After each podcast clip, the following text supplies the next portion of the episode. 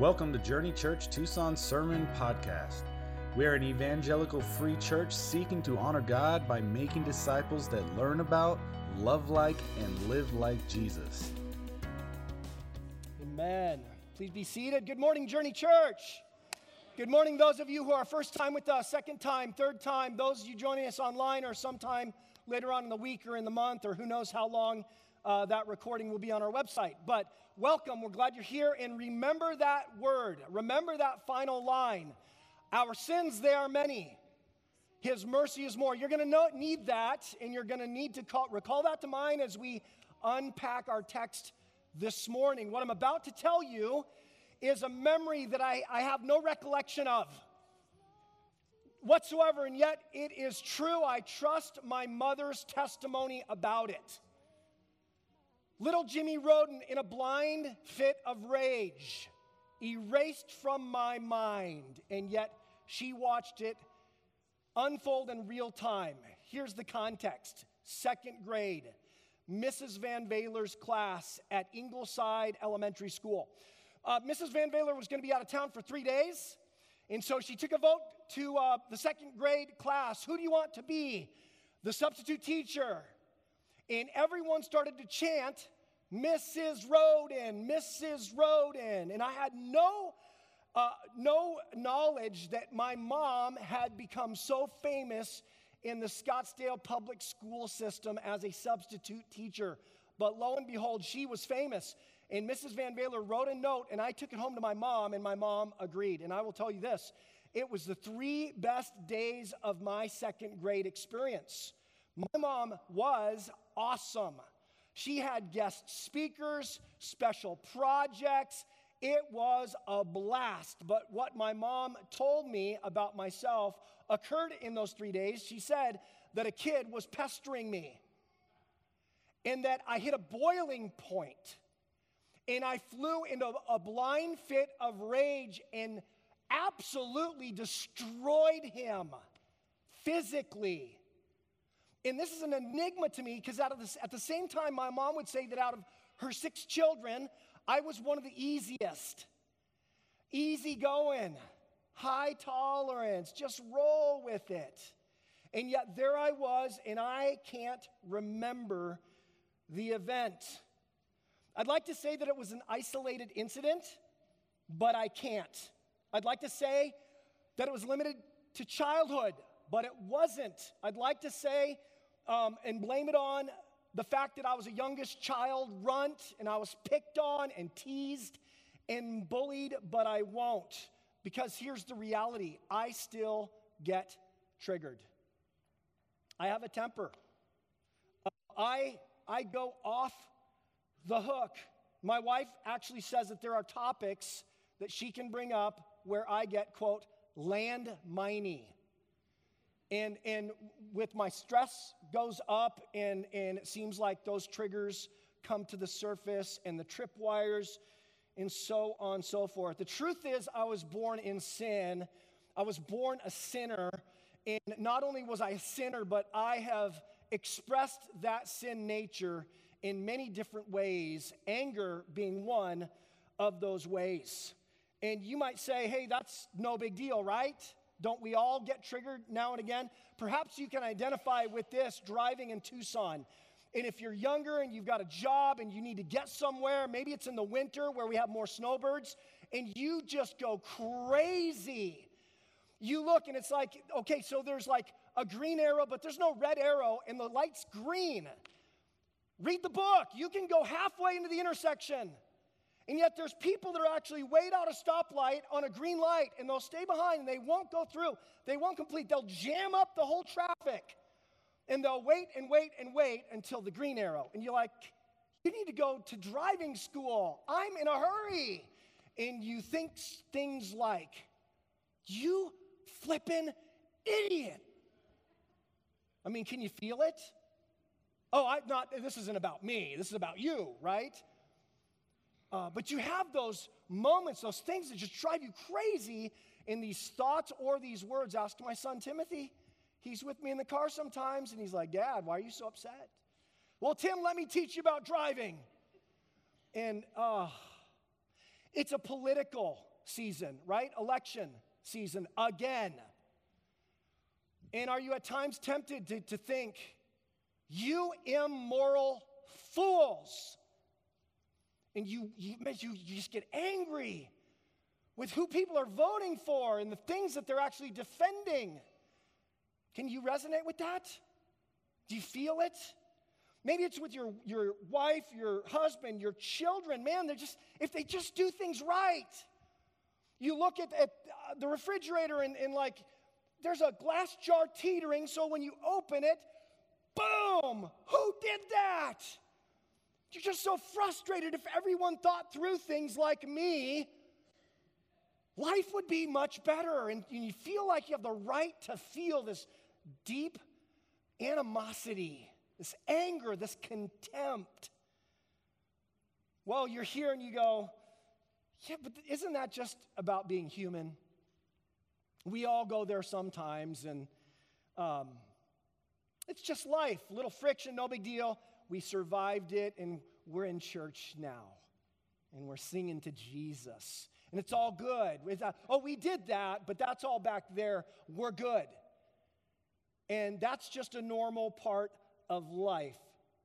Are you sure about that? That dismissive attitude toward the thing lurking under the surface.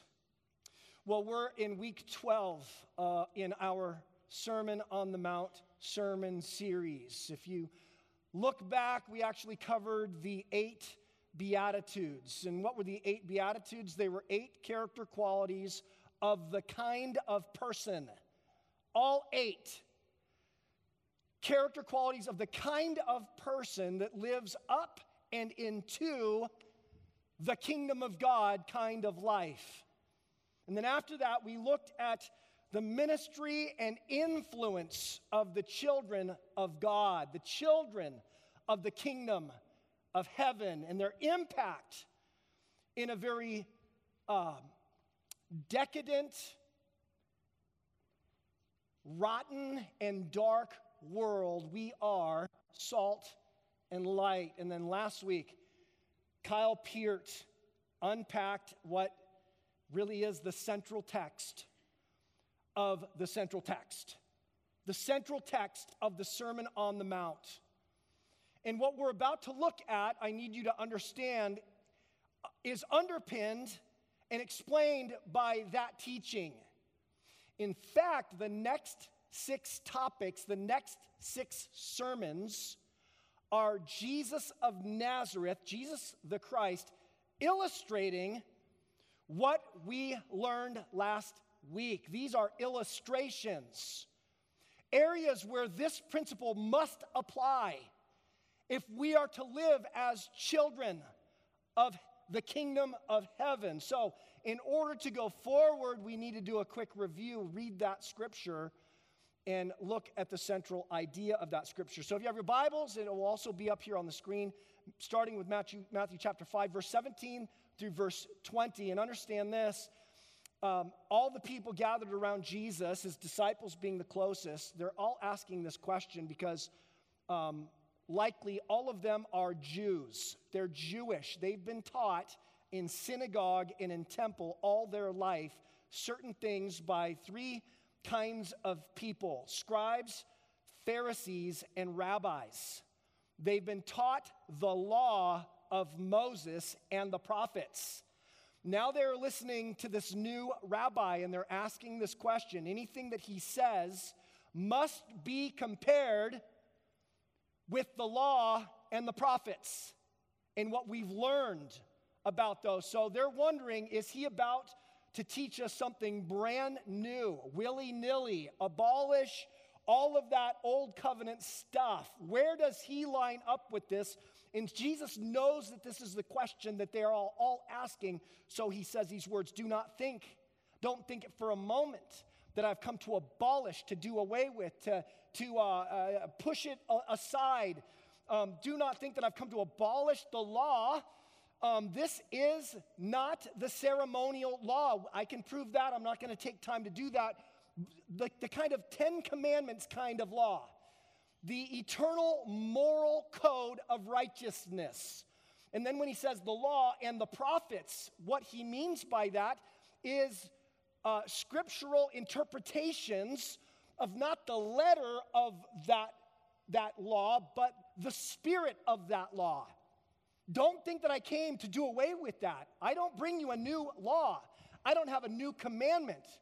I am not brushing those aside but I've come to actually fulfill them exactly what is written, exactly for what it means. And that's what he says here.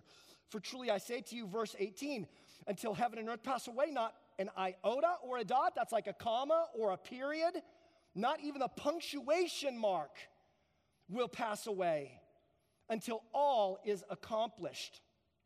Therefore, whoever relaxes one of the least of these commandments, and teaches others to do the same will be called least in the kingdom of heaven. So there are children of the kingdom that are actually working against the gospel because they are dumbing down, abolishing, pushing aside, and relaxing the moral code of God.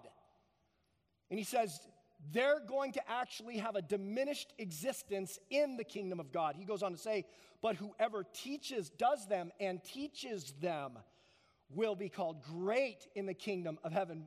By the way, whose, whose feet are on fire today? Mine are. Because I'm the one strutting around saying, I'm about to tell you what this means. Jesus was talking about me, but he's also talking about you, your life, your witness, your example, your testimony in your marriage, your testimony to your children. People are watching your theology, in real time. And you say, it's not that big a deal. We all slip up. Uh, Jesus died for that. No big deal. Go on as needed. And you minimize those kinds of things. Be careful. There are consequences for that kind of laxed attitude. Jesus says, though, the, the ones that get it right, that live it and teach others, will be called great. But then watch this, because this is the mic drop. This is where the, the six illustrations flow out of in helping us understand what he means here. But this is what it says in verse 20 For I tell you, unless your righteousness exceeds that of the scribes and Pharisees, you think that I came to abolish and brush away the law and the, in the, in the, the, the prophets? Nope, I'm actually telling you your righteousness is going to have to be even better than the professional, most psycho religious people you have ever met. It's got to be better than that. Unless your righteousness exceeds that of the scribes and Pharisees, you will never even enter the kingdom of heaven. You won't even get in. And that had to be the most stunning declaration of all. Dear God, we are screwed. Can't do it. Over the top. What are we to do with this statement? A righteousness that exceeds, or you will never enter. Here's what we know for sure it takes righteousness to enter and a kind of righteousness that is so extremely high, so perfect, and so beyond my ability. That's the kind of righteousness that is required. This is not some cheap, uh, repeat after me sinner's prayer, sweep it under the rug, fake it till you make it, hypocritical, pray the rosary, memorize the catechism, keep the Sabbath, or Lent kind of righteousness. All the while, you're a hypocrite in your marriage. You don't know how to love your wife. You don't know how to love your husband. You don't know how to bless your children. You go to the office and you're just as worldly and backstabbing as the next guy. It's got to be better than that. It can't be faked through some kind of religious activity that's on the surface. It must be deeper and better. It must exceed that of the righteousness of the scribes and the Pharisees. This is the kind of person that will enter the kingdom of heaven. And then Jesus goes on to give six corrective analogies or examples. This is what I'm talking about. You ready? Because the first one has to do with my blind fit of rage. The first has to do with my condemning psycho attitude on the roads of Tucson. The first one has to do with the subject of murder. First off, here is you need to understand what murder is. The commandment is not, thou shalt not kill. Don't let anyone get away with that. Nonsense. There are legitimate reasons to take human life, even commandments in the scripture. What we are talking about is the shedding of innocent blood. Many examples and, and things that should just be obvious that there are reasons why blood must be shed. A few of those mentioned in the scripture uh, just war, capital punishment, police actions, protection of self and loved ones are all examples of the righteous use of deadly force. Thou shalt not commit murder. Do not shed innocent blood. It's the first crime that was ever committed, recorded in Genesis 4. Cain, jealous of his brother, and that God accepted his sacrifice and not his own. And in that jealousy, he takes the life of his brother, he sheds innocent blood. Even before it was codified in writing, it was wrong even then. Long before the Ten Commandments were given, uh, as Noah and the ark landed and, and the, the sons, Ham, Shem, Japheth, and their, their wives came out of the ark, God had to say, hey, now listen, this is why I wiped it out, and I'm going to tell you this right now. Do not shed innocent blood. We go on several hundred years later, not once but twice, in Exodus 20, in the Ten Commandments, commandment number five, and then again in Deuteronomy chapter 5. God had to say it twice. Thou shalt not commit murder. Yet the scriptures are filled with murderers. Murderers like I mentioned Cain, uh, Lamech, Pharaoh, and even David, the man after God's own heart, and many, many more. No, we cannot blame him. It was Jesus who said, that it is Lucifer, the devil himself, that is the original murderer in John chapter 8. Now, I want you to understand all of Jesus' listeners are very, very familiar with this commandment as well as the consequences.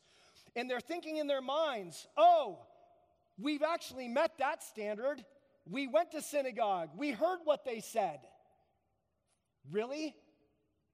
You're in here today and go, I've never shed innocent blood.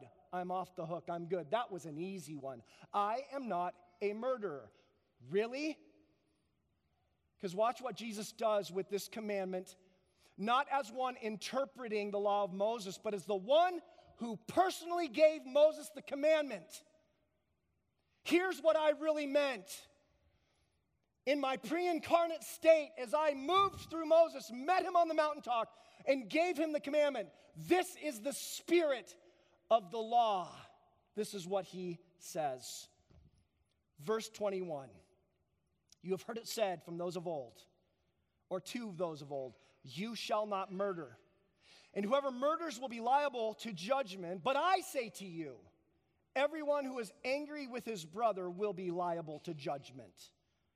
Whoever insults his brother will be liable to the council. And whoever says, You fool, will be liable to the hell of fire.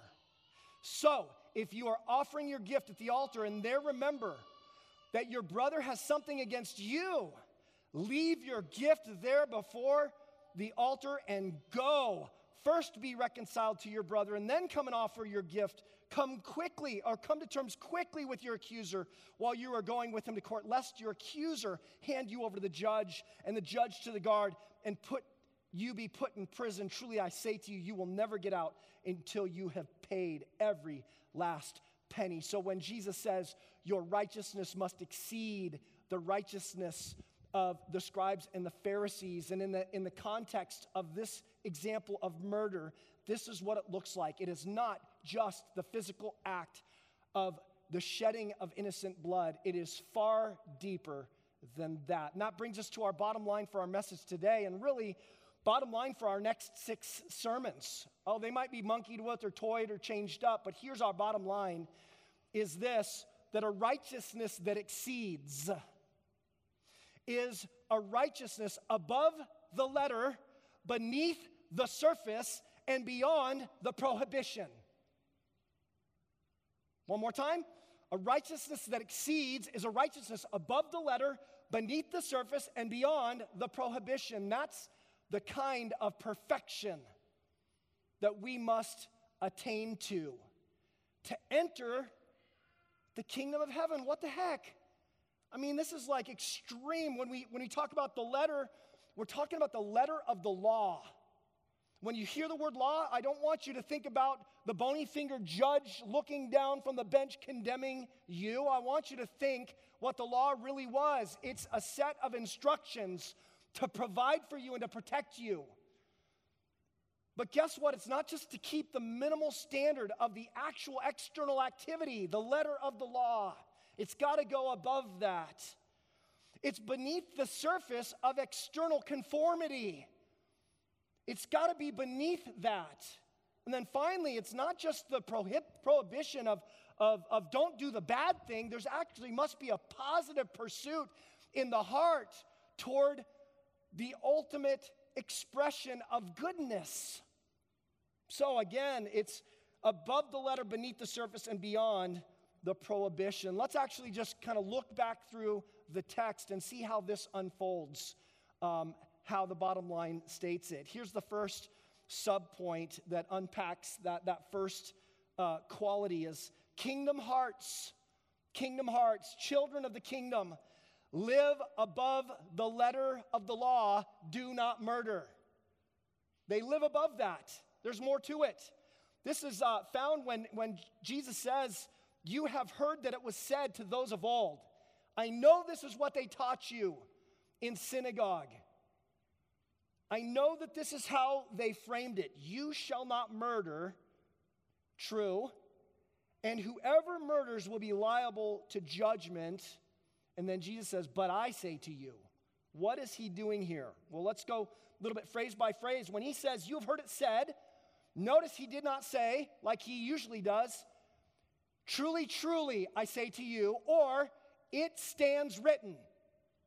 He says, You've heard about this. And what he's referring to and what he's about ready to correct is tradition. Listen, Journey Church, there's a lot we can learn from church history, a lot we can learn from, from uh, catechisms and statements of faith. But guess what comes first always? It stands written. And if you can't back it up with clear scripture, back down. Because now you're talking tradition. It might be true, it might be valuable, it might be a correct interpretation, but it is not authoritative in the way the scripture is authoritative.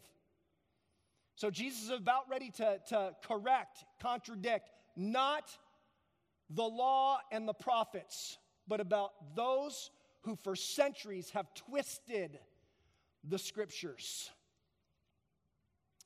You shall not murder. Good, they got one right. They're teaching the law, correct? The problem is not in the commandment, thou shalt not commit murder. The problem is what they are adding to and taking away from it in their explanation of it. They say, whoever murders, and here's the addition and subtraction all in one little statement whoever murders will be liable to judgment, is actually a misquote. Not only is it quoting a scripture that is dealing with civil society of Israel, they've actually twisted the, the mandate of capital punishment and said, yeah, you're just going to go before the judge to talk about that problem. Uh, here's my proof Numbers 35 30. If anyone kills a person, the murderer shall be put to death. Yeah, that's a civil offense. They're talking about society. So they're, they're, they're linking it with, they've already linked it with a societal statement, civil uh, issue. Follow? But then, secondly, instead of shall be put to death, they minimized it to the word judgment. So, what are they doing in, in all of this adding and subtracting? Is they're reducing and emptying the law and the prophets of its spiritual content. They're reducing it, they're making it manageable, simplifying it to the point where it's not true. Uh, see, the scribes, Pharisees, and rabbis constantly reduced and relaxed the requirements of God's instructions while extending the permissions of his standard of holiness. So you could get away with more. You could flex them and stretch and relax your way in to the standard of holiness, which is not holiness at all. They were torturing the beauty of what God had for us in the law, emptying of its spiritual content and reducing it to the letter of the law. Um, in college, especially my freshman year, I went to this place called the Master's College, and they had a rule no blue jeans. No blue jeans. Kind of dumb rule. We preach in blue jeans now. But the idea was that there were all these uh, wonderful neighbors that thought these Christian college kids were so wonderful because they all dressed up. And so this was our witness and our testimony so that neighbors didn't get mad when we had soccer games that were loud. And so it was kind of a bribery. Look at all those, those nice uh, spiritual young people in slacks. You couldn't wear blue jeans. And I would go to uh, dorm meetings, and all of these, these guys, I mean, they're just real guys, right? And they'd be asked again and again and again, every door meeting, I got a question. Can we wear blue jeans? Are they blue jeans? Yes. No, you can't wear blue jeans. Got a question. Question from the back. What if they're a brand new pair of unwashed blue jeans? Are they blue jeans? Yeah. No, you can't wear blue jeans. And on and on and on. And I'm seriously, they, they'd figure out like 12 questions. They weren't being, they were actually interested in how they could wear blue jeans. And I'm sitting there just going, good grief, you got a problem with the, with the, the rule, do what I do. I wore black jeans, white jeans, the most gosh awful green jeans, and the most horrific, set on fire from hell yellow jeans. I mean, it was worse than any good pair of blue jeans you could possibly imagine. And I just walk around and laugh like that's the rule. I'm under the letter of the law. And uh, it was not the spirit of the law. But I was absolutely, I was not sent home to change my jeans. You couldn't do it because I nailed it. Ha! Don't ask the dorm person. Don't ask your RA. Just do this. All right, now here's the deal that's playing games, right? And God doesn't care about your blue jeans. But no one's going to get away with those kinds of silly little games when we come to the judgment. And God is not going to hold us account for the letter of the law. He's going to look straight to the spirit of the law.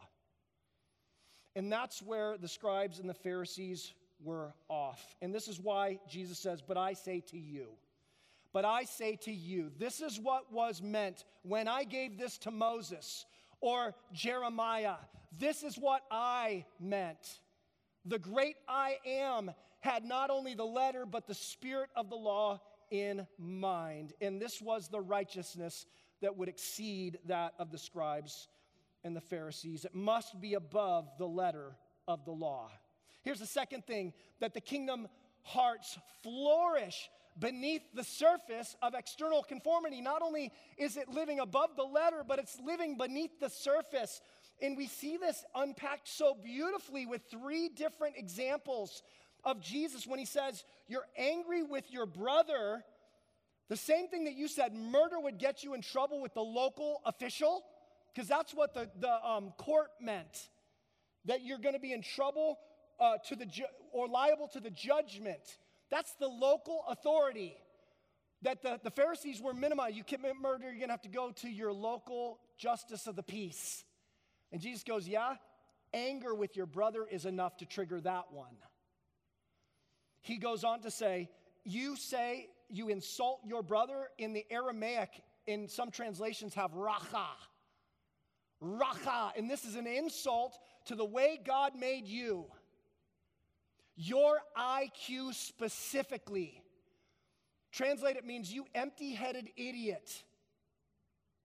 rocks for brains, low IQ, you're a hick, a country bumpkin, a hillbilly, you stupid. It's these kinds of insults, of insulting the way God made someone and gave them high or medium or low IQ. And he goes, You move to that stage of the game, you walk one step closer to big trouble. Now you're going to the Supreme Court of the Jews. In fact, the word that says the council in the Greek is Sanhedrin. Look it up. It's a compound word that means seated together in what Jesus is referring to. And everyone knows the 71. And the high priest is the CEO of the 71. This is the Supreme Court of the Jews, the Sanhedrin. This is the group that put Jesus on trial and condemned him to death. And how'd they do it? Because they met the letter of the law and they knew if, well, if we get caught, there's no higher court. We can do this. We're the supreme authority in the land, they thought. But Jesus' point is this you say, Raca, you idiot, you're going to the Sanhedrin. That's how serious that is. But then he has one more. He says, You say to your brother, you fool. In the Greek, it's moros, where we get the word moron. And we think, oh, isn't that IQ? No, it actually means godless reprobate, immoral, irreligious, godless person. So now instead of insulting the IQ and how God put the person together, now you're judging their character with that insult.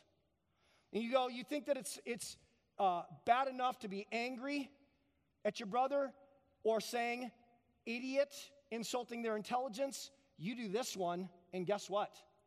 You're worthy of the fire of hell. Um, underneath that word, fire of hell, is Gehenna. Gehenna was uh, the Hinnom Valley, that is, if you're looking at a map of Jerusalem to the southeast, there was a valley, ancient valley, that was an environmental catastrophe zone.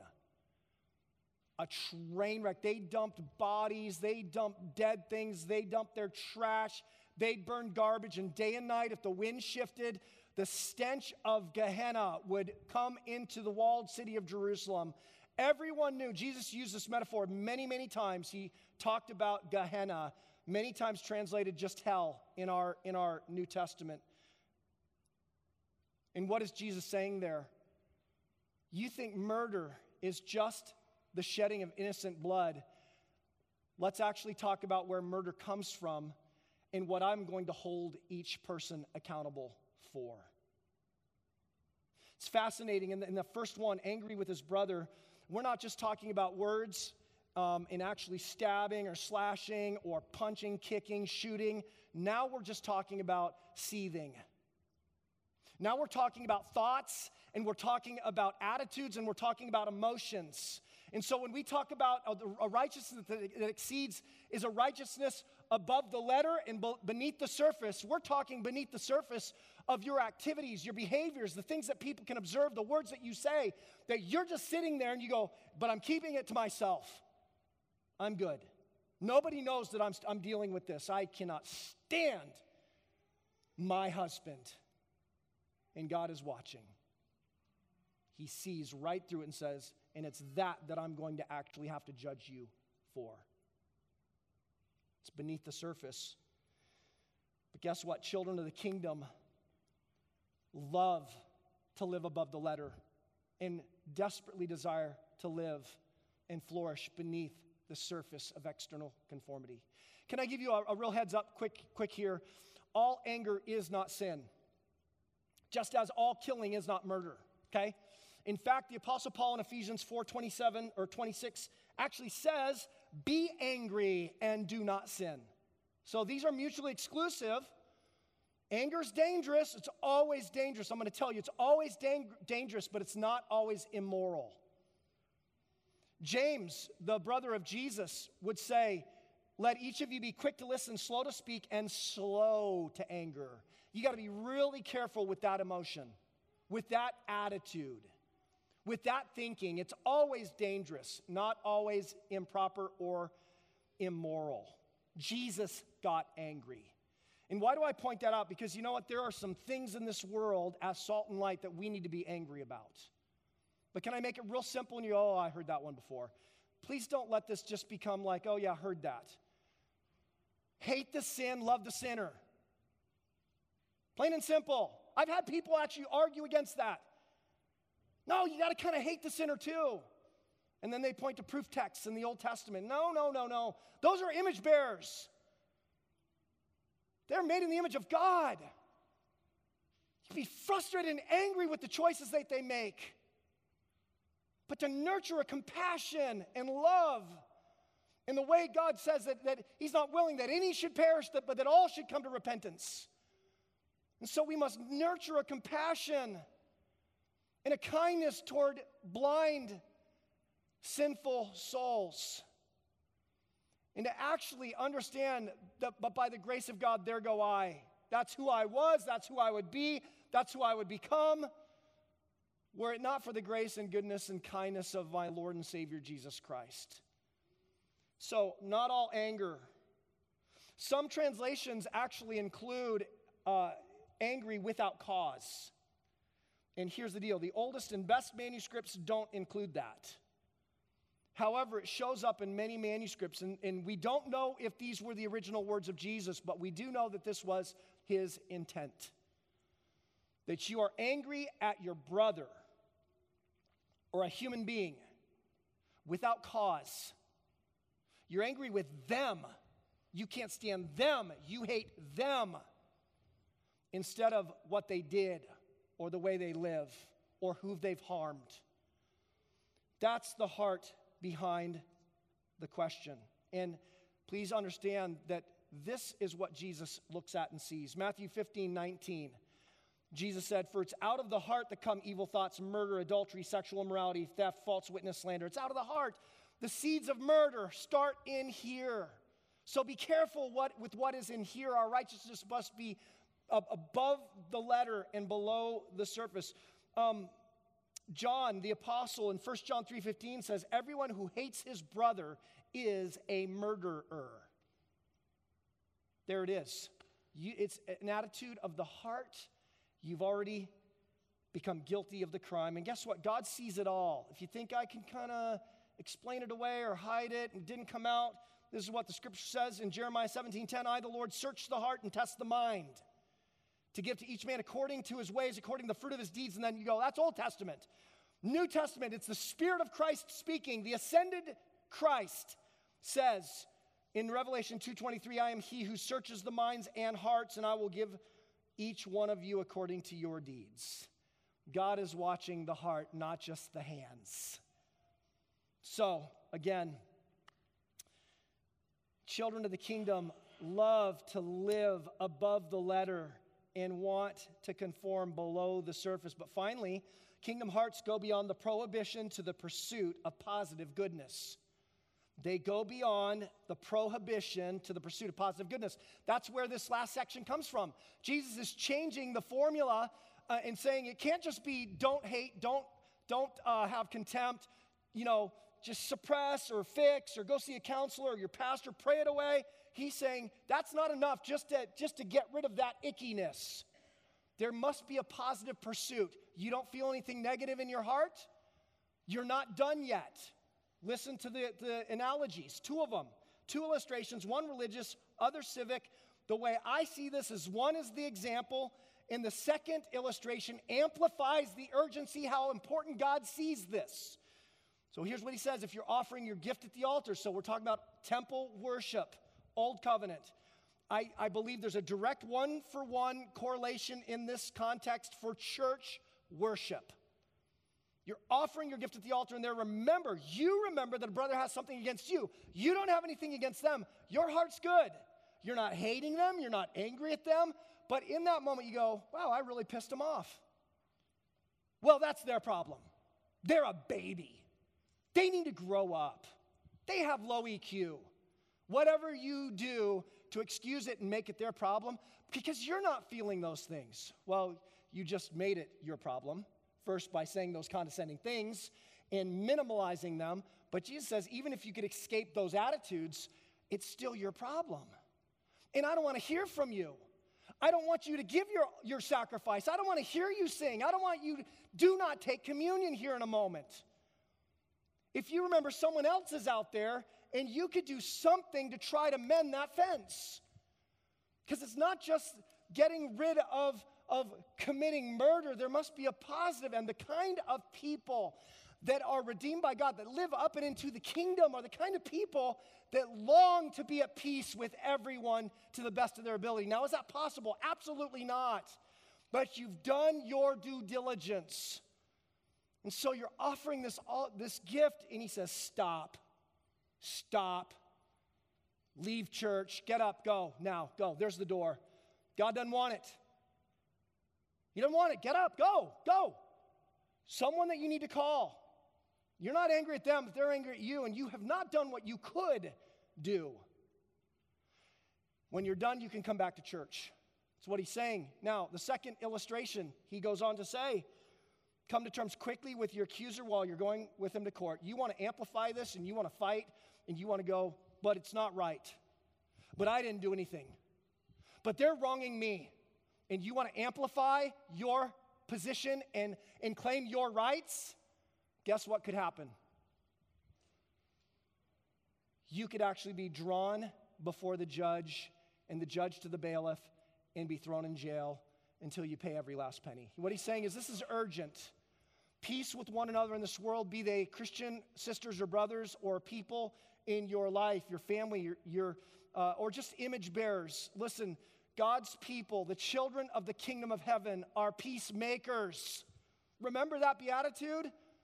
And they do what they can, as much as they can, even going above and beyond, in, in order to pursue a positive goodness and wholeness in their relationships with others, both lost and found alike. They are peacemakers. So do it quickly.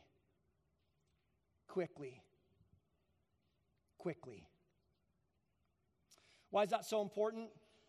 David said in Psalm 66 18, If I regard sin in my heart, the Lord will not hear me. He's not going to hear your worship. He's not going to accept your offering. That's not spiritual worship.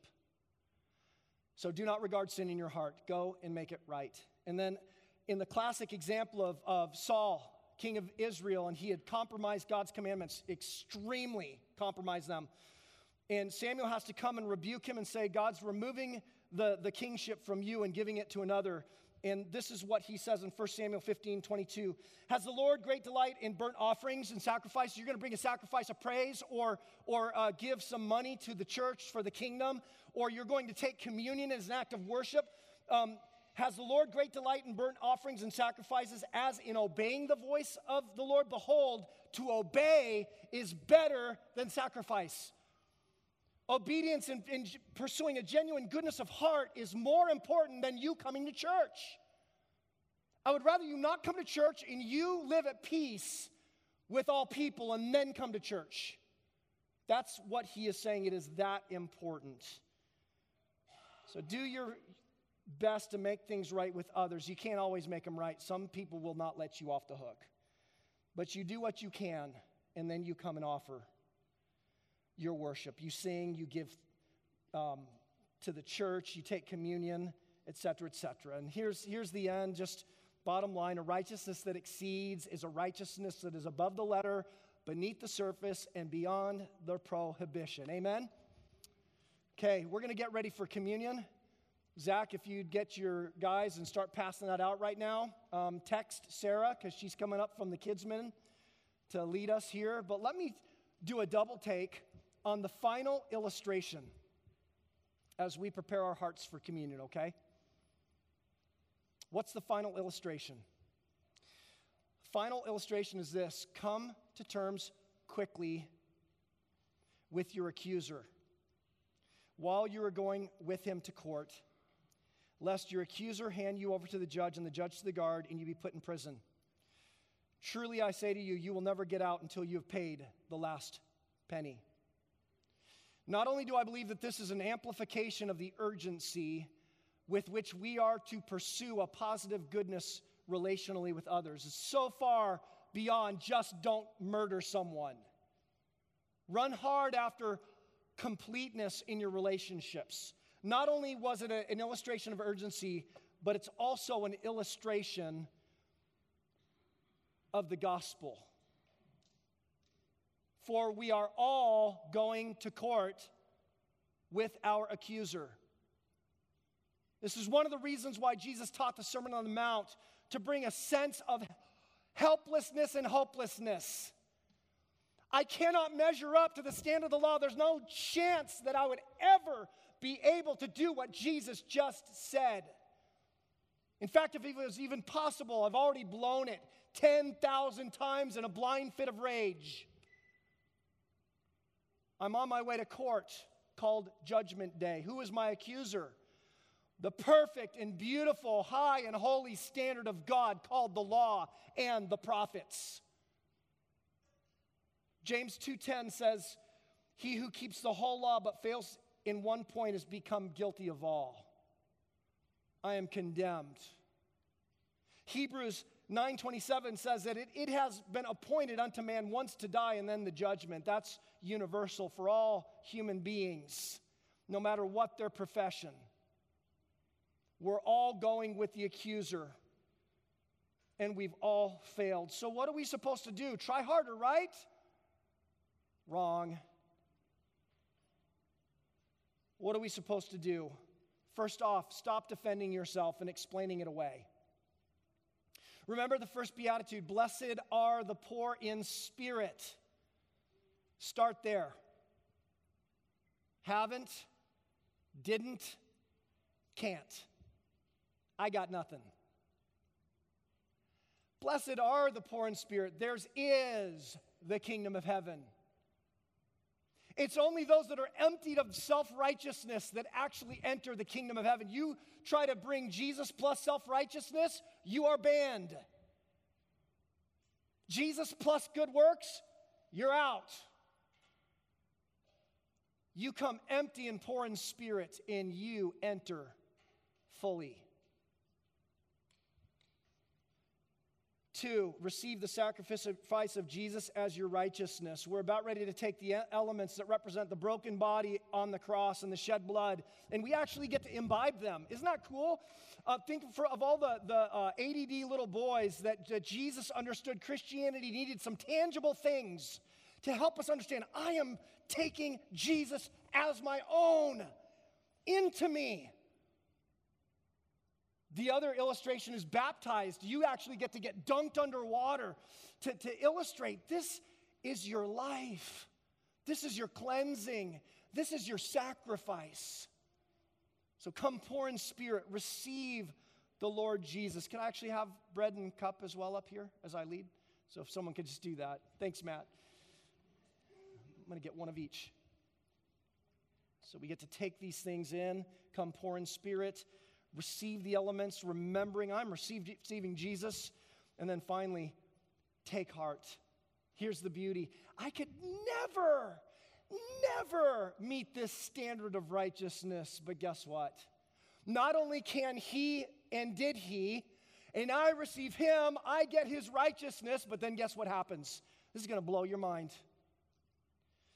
Because I've received him and he is now in me, reminded each month by the receiving of the elements. I'm reminded christ is in me. You know what the scripture says colossians 1.27 christ in you the hope of glory.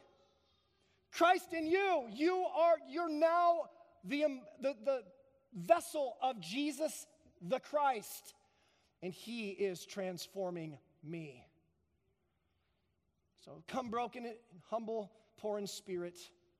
I got nothing Receive him freely this morning. Be reminded. Maybe you've maybe you've never received Jesus and it's actually in community. You go, I believe.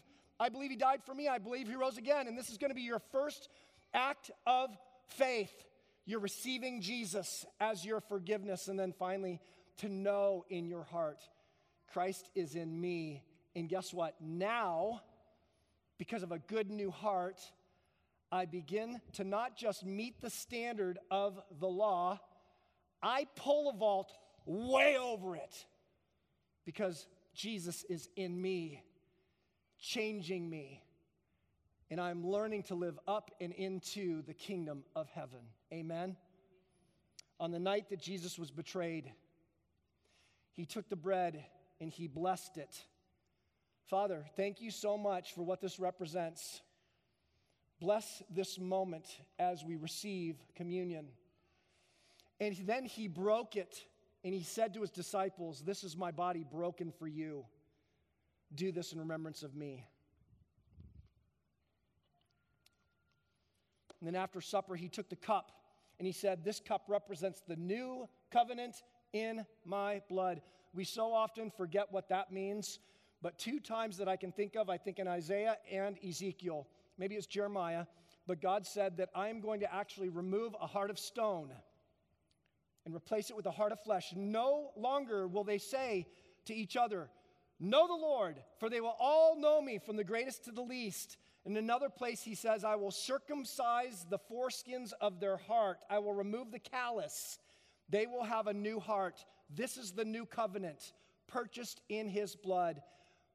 Christ in you, the hope of glory. Do this in remembrance of me. So, Father, we say thank you. Thank you for shooting straight with us. Thank you for telling us the truth, Jesus. Thank you that it is the law and the, the spirit and the whole ramifications of the law that brings us to the gospel. That Jesus, you fulfilled it and you offer it to us, not only in a covering, but Lord, to actually transform us, that we actually begin to live as these kinds of blessed people.